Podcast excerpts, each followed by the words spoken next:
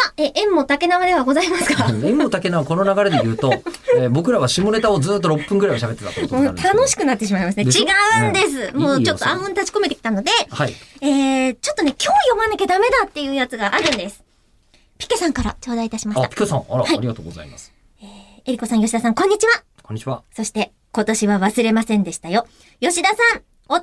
生日おめでとうございます。ありがとうございますねあのだろうなとは思ってましたこんの分かりやすすぎるもう何がえりあこっさてんのも、どんだけ話が盛り上がっていても、うん絶対この日は読みますからねって言まってあて。でも確かにねもうギリギリ招集したい話だからねそう よかっもた。う消臭スプレーがえーシューッとファブリーズね、お誕生日。はいありね、がとうござい12月12日ですもんそうですねね。あれ配信ない日じゃないですか。あ土曜日だからねあ、でも聞き返してみたら去年も全然触れてないですね。うんイベントの感想を読んでた。多分忘れてたあの、と思ううん12月にね、去年はやはっいてい石たの山で。さんのね、はい、うん、やってましたねえーそれもあるんでしょうけれども。いや、どうも吉田さんの誕生日っていうと、えー、おととし気づかなくって慌ててたえりこさんの印象が強いんですよね、 と。うん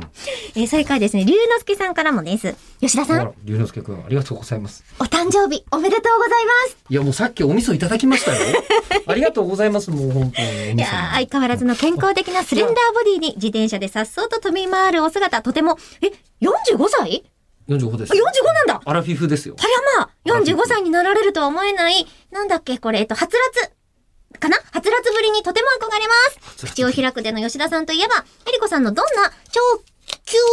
角度、超急角度な変化球でも見逃さないツッコミがいつも見事ですが、普段様々なゲストを迎えられてラジオの生放送されている吉田さんにとって、えりこさんとのタッグならではの独特の準備や心構え的なことって何かありますかえっと、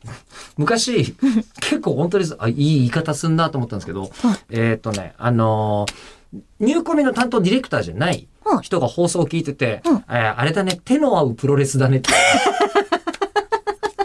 うん、プロレスではある。でかにねなので手が合うってあんだっていう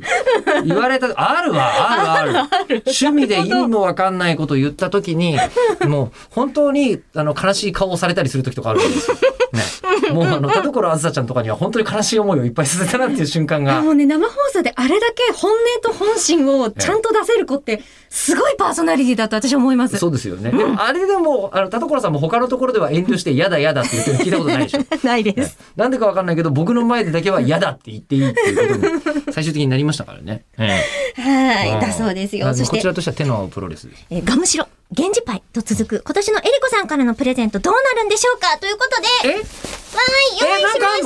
たえちょっと待ってもう花麹味噌いただきましたよ私。平家パイですあのそんなの初めて見た。平家パイいただきました。